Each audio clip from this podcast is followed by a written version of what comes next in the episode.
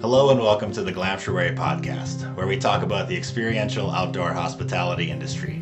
I'm your host, Bobby Marsden. We have a fun episode lined up for you, and we're excited for you to meet our guest. Her name is Gina Marcell, and she runs Mountain Goat Lodge with her husband Darcy, and that lodge is located near Salida, Colorado. On the lodge, they have goats, they have chickens, they make cheese, they have glamping, and as a guest of the lodge, you can actually take classes to learn how to make cheese, how to raise goats, how to raise chickens. We'll talk about all of that and more in the episode, so without further ado, let's dive in.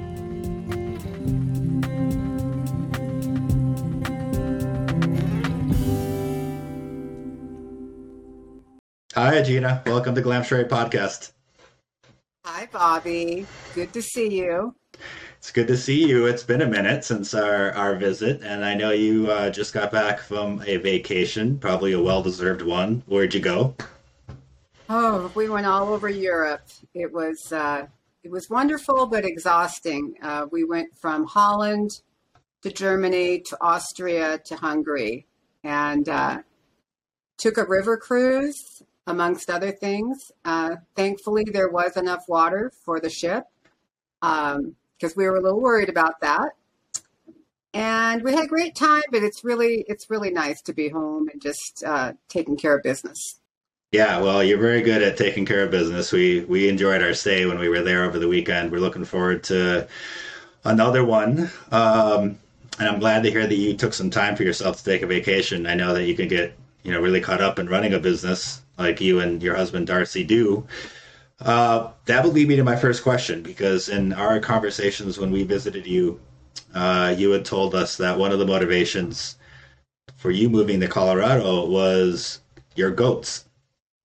And we've we've we've been talking to a lot of different glamptuary owners, and you know everyone has their own unique story of what brought them to Colorado. Some people had been born and raised here, and they wanted to come back. Uh, some people visited and fell in love with it, but your goats told you that it was time to move from Washington. So I'd love for you to expand on that a bit. Uh, tell us how you got started uh, with with animal care, and then how that eventually led to your journey to Colorado. Oh boy, that's a, a, long story. I'll try to keep it brief. So, I was doing goats up in Washington State. I had a goat rescue farm and fell in love with the, the creatures. They're just amazing but realized pretty much that they were not going to be happy in that climate. It's not a good climate for goats. It's too wet, too cold. Um, they're not really used to that weather, and it, it gives them a lot of health issues like hoof rot and parasites. So, um, a friend of mine who was from Colorado had been talking Colorado up to me for years and just telling me how wonderful it was. It really wasn't anything I'd ever, you know, heard of except for my friend. And so I started looking around for a place to move myself, my husband, and our goats somewhere that they would be healthier. Because goats originated from the Middle East, goats need to have more of a high desert climate atmosphere to be healthy. So, uh, long story short, started looking for a business to buy and a place where my goats could could have some space. And I found the Mountain Goat Lodge. Of course, it wasn't called that then, um, but it was a existing business for sale. And that was 12 years ago. So we moved, we brought the goats and the dogs, cats, chickens, everything with us. And they've been quite happy and healthy ever since. Well, that's wonderful, and and I it, it, warms my heart to know that you were listening to your animals and, and what they were telling you. Um, at least during our visit, they seemed very happy, and they made us very happy hanging out with them. Moving across the country is never easy, um, and finding a business uh, to jump into is even more difficult. Uh, what was the process like when you started looking for uh, a business and an opportunity? To expand the business that you were already kind of doing? Well, I wasn't self-employed at the time. I worked for a dairy up in uh, up in Seattle, and I was tired of working for the man, as as we like to say. Um, so I decided I want to try to find something that I could run myself. And I wasn't really married to the idea of a bed and breakfast, or I wasn't sure. I was looking at everything from, no kidding, from a gas station to a small restaurant to a small hotel to an RV park. And they have these wonderful business websites where you can look for businesses for sale. So while I was supposed to be working, you know, at my job, I would be cruising the internet as we do sometimes and looking for businesses to buy. Um, what caught my eye was the idea of having a small boutique hotel or bed and breakfast because I thought if I move somewhere far away from friends and family, they're never going to want to visit. But if I have a place for them to stay and a place that's very fun and touristy, then you know that's taking away their excuse. Now they can come visit. So that's kind of what led me into the idea of having a, a bed and breakfast or a, an inn and so we we found this place for sale it was called something else it wasn't the same at all they didn't have the animals and all of the the stuff that we have now but um, it was it was a good beginning and so we arranged to buy it and we moved here and i really didn't I didn't really know what I was doing at all, but I knew that I had enough confidence to figure it out. So, um, you know, that's how it started. And, and we've just been building upon that. Every year we add, not every year, but, you know, throughout the years, we've added like the glamping and uh, other activities and other accommodations. But originally it was just this house here.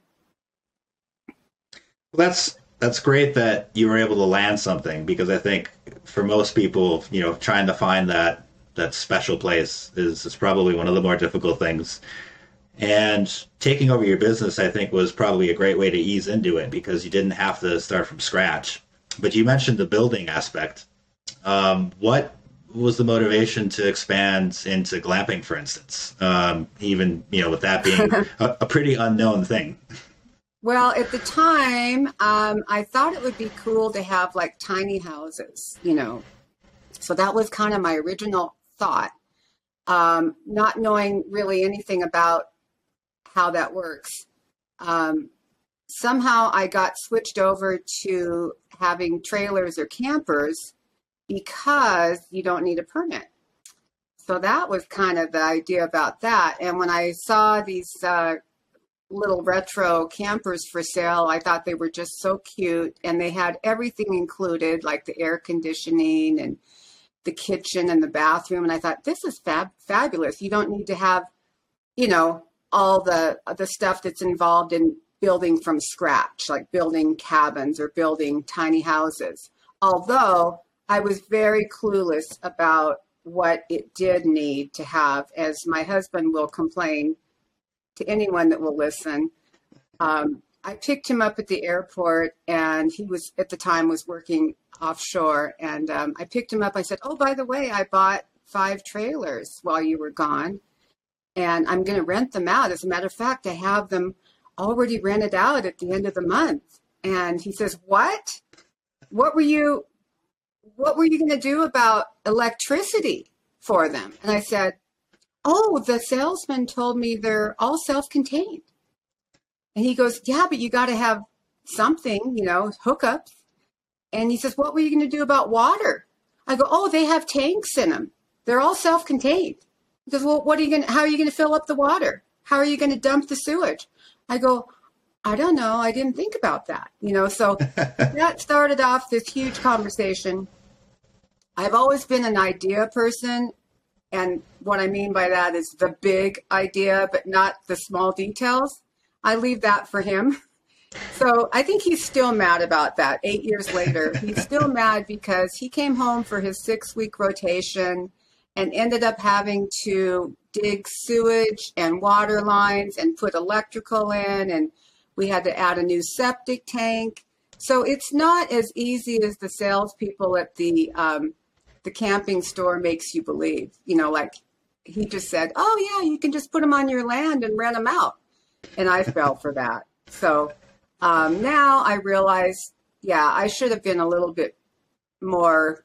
I should have done more research, but it worked out. Well, you mentioned you, you believe in yourself and have the confidence that you're going to figure it out, and so I would I would think that that kind of probably fell into that folder. Yeah, it it did, and it's it's always been my mo all my life. Is I've always figured I'll I'll make it work somehow, and if it doesn't, then I'll just change directions. You know. So, on that note, back in 2014, I bought four campers. We hooked them up, as you know. That that cup looks familiar. And yeah. then I um, bought an old old trailer that needed renovating from the 50s and that sat at the back of our property for several years because we just simply didn't have the time or the help to renovate it. So about three or four years after we got it, we finally renovated it, and that and that is our Magnolia trailer that we rent out also. Um, and then at the same time, um, we were as a joke we had a teepee. The teepee was falling apart. Um, it was already here when we bought the place. And I was getting uh, flack from Airbnb about my prices. They're saying, oh, you know, you should lower your prices. Everybody else's are cheaper. So just for fun, I put, just to change their algorithm, I put my teepee on Airbnb for 20 bucks, you know, a night. I mean, there was nothing in it. It was just a teepee on the ground. And sure enough, I started getting people that wanted to stay in the teepee.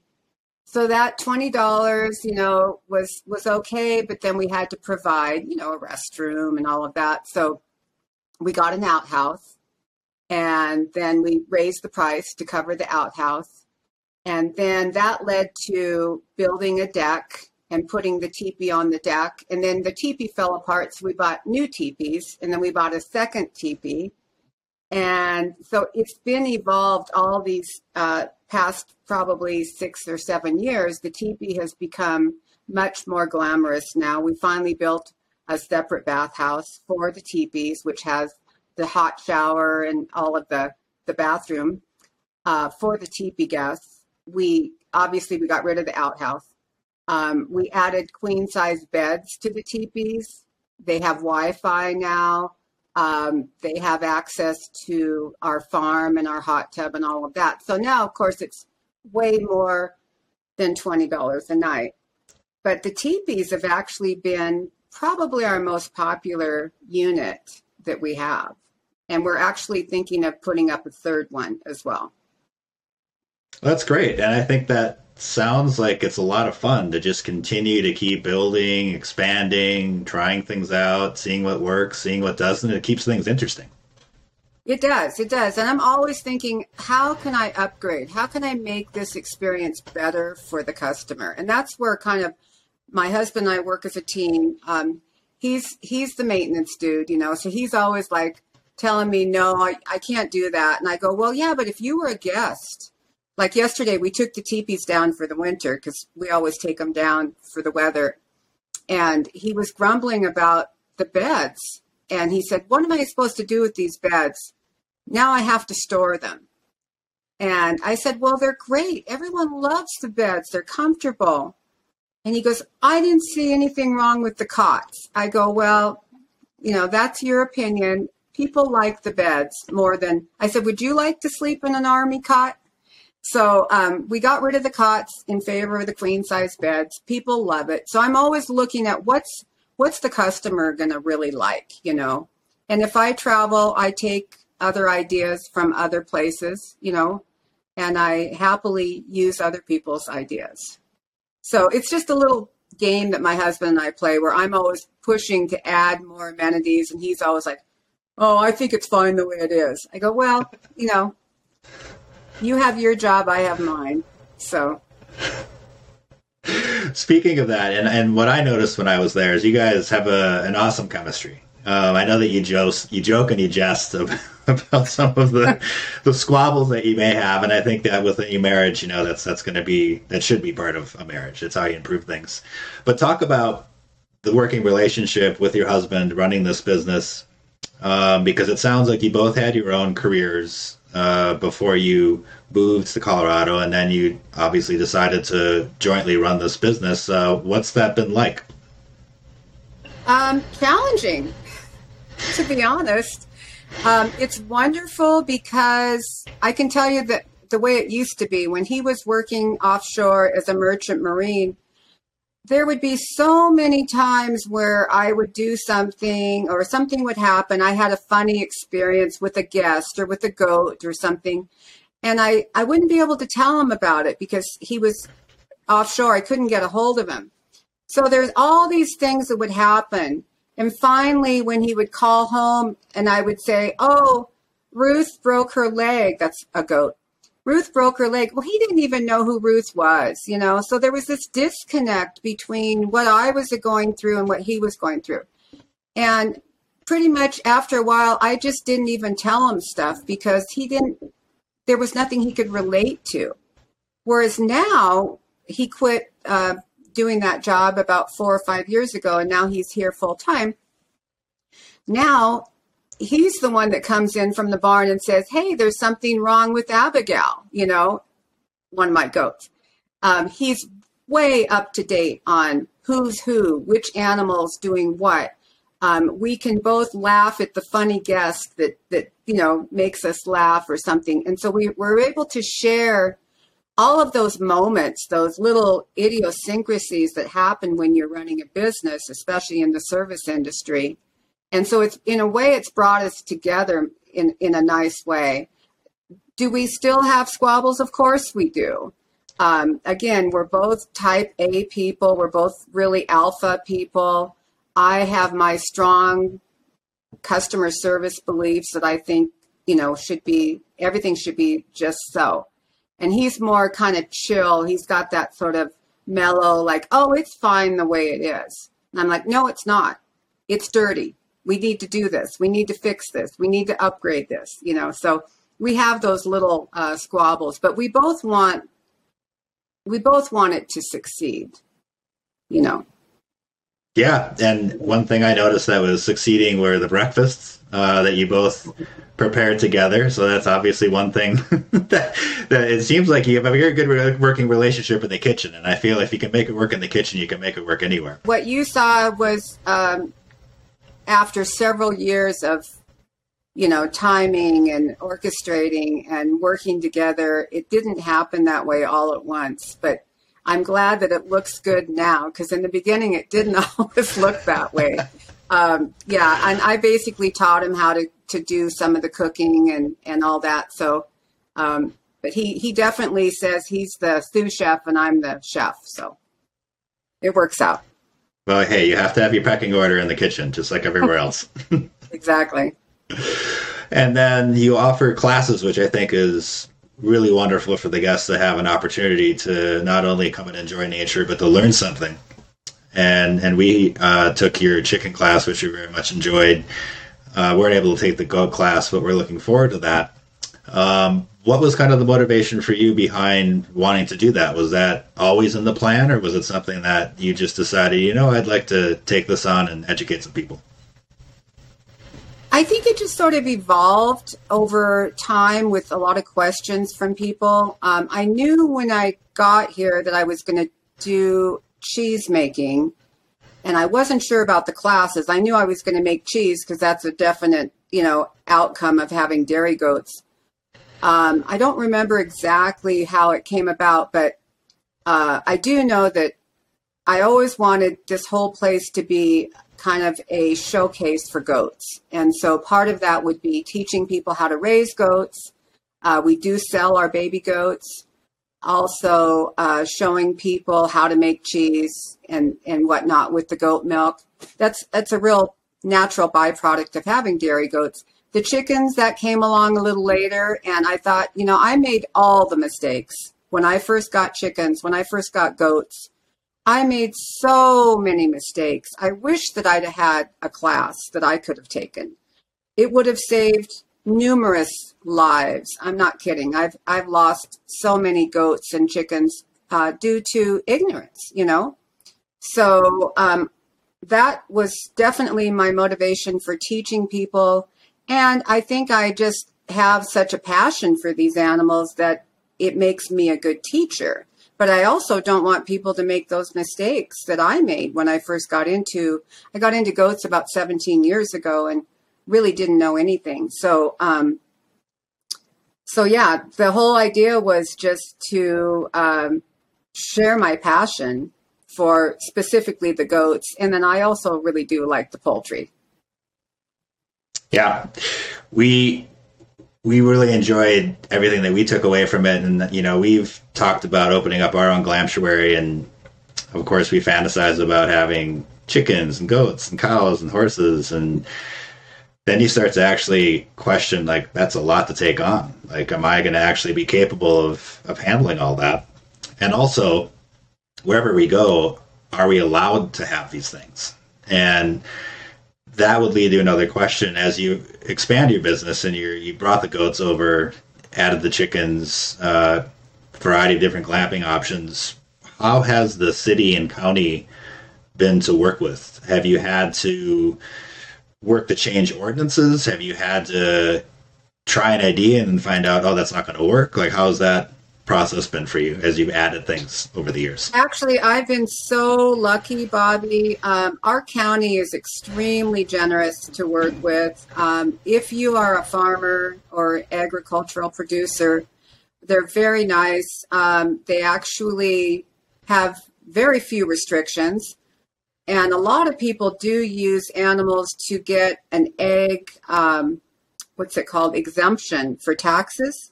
So they'll put some animals on their land and then have a reduction in their in their property taxes. So of course I have that as well, and they were very simple to work with. Um, we are in the county, so we're not in the city. I know that it would be a totally different ballgame if we were in the city. I know our little city does not allow chickens or goats, you know, that type of thing. And I always tell people when they're going to adopt goats or start raising goats or chickens to check with your municipality first to make sure that you can do it.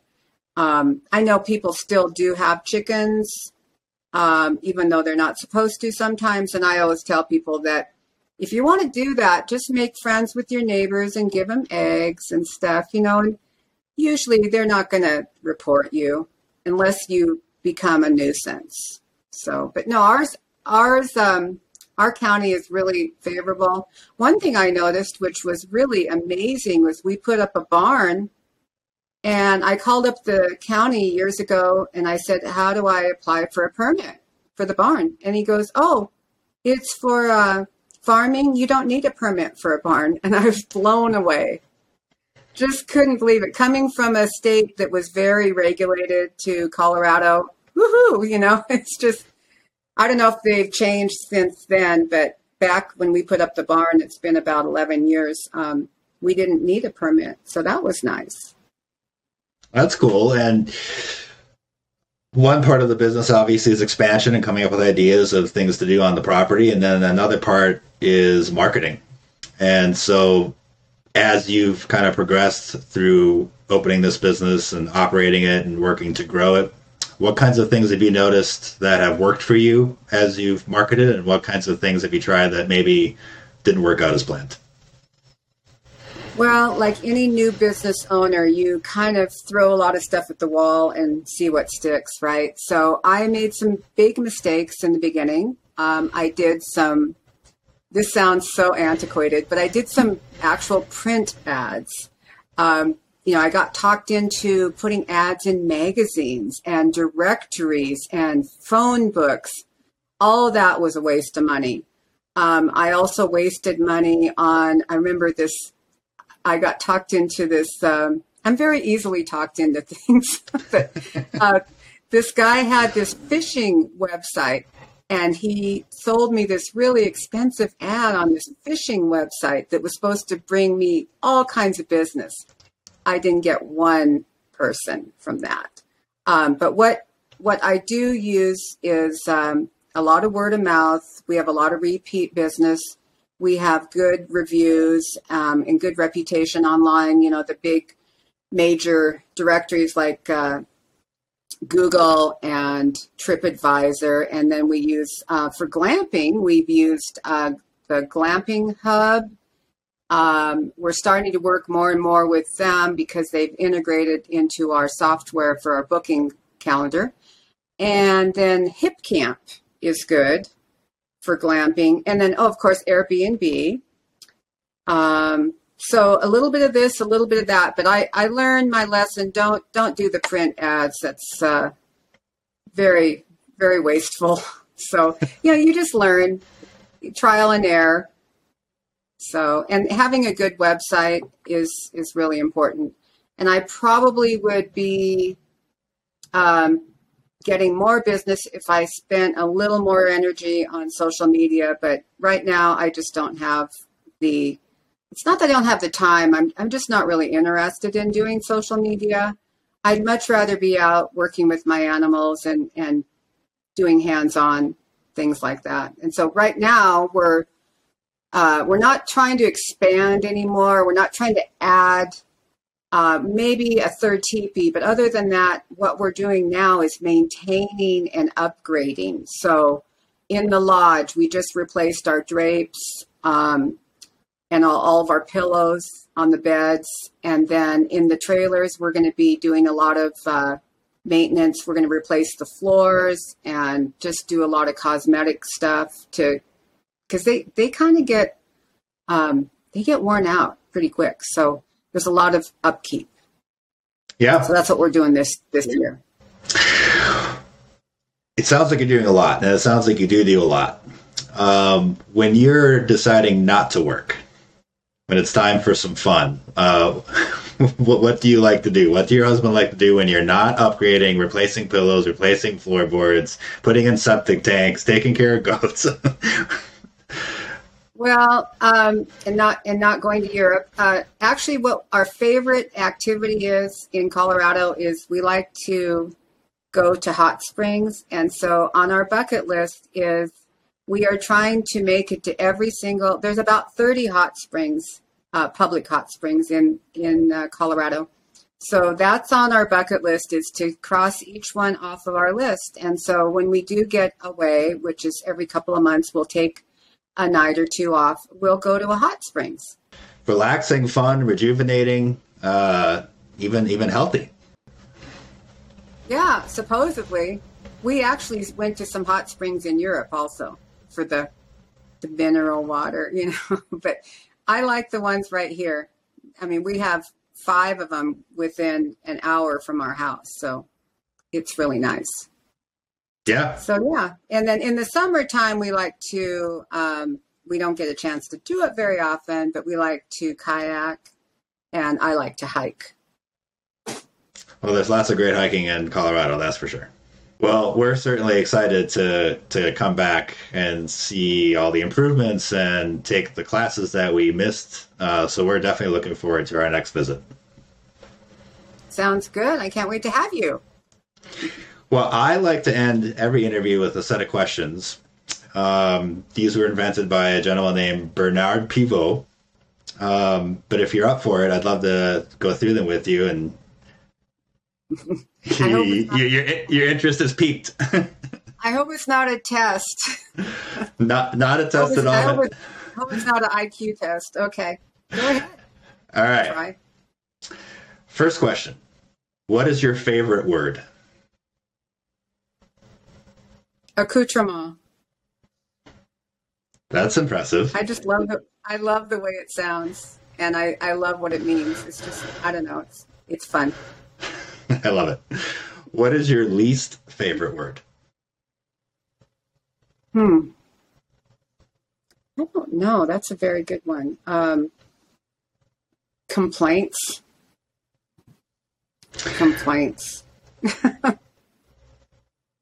this could lead into the next question. What turns you on creatively, spiritually, or emotionally? Learning new things. Just always learning. Um, I got, like yesterday, I finally trying to learn how to use my new sewing machine. I had to sew a, um, a hole that was in my one of our teepees. And so I went on YouTube and just went nuts trying to figure out how to make it work right. And I got it to work right. So I'm happy.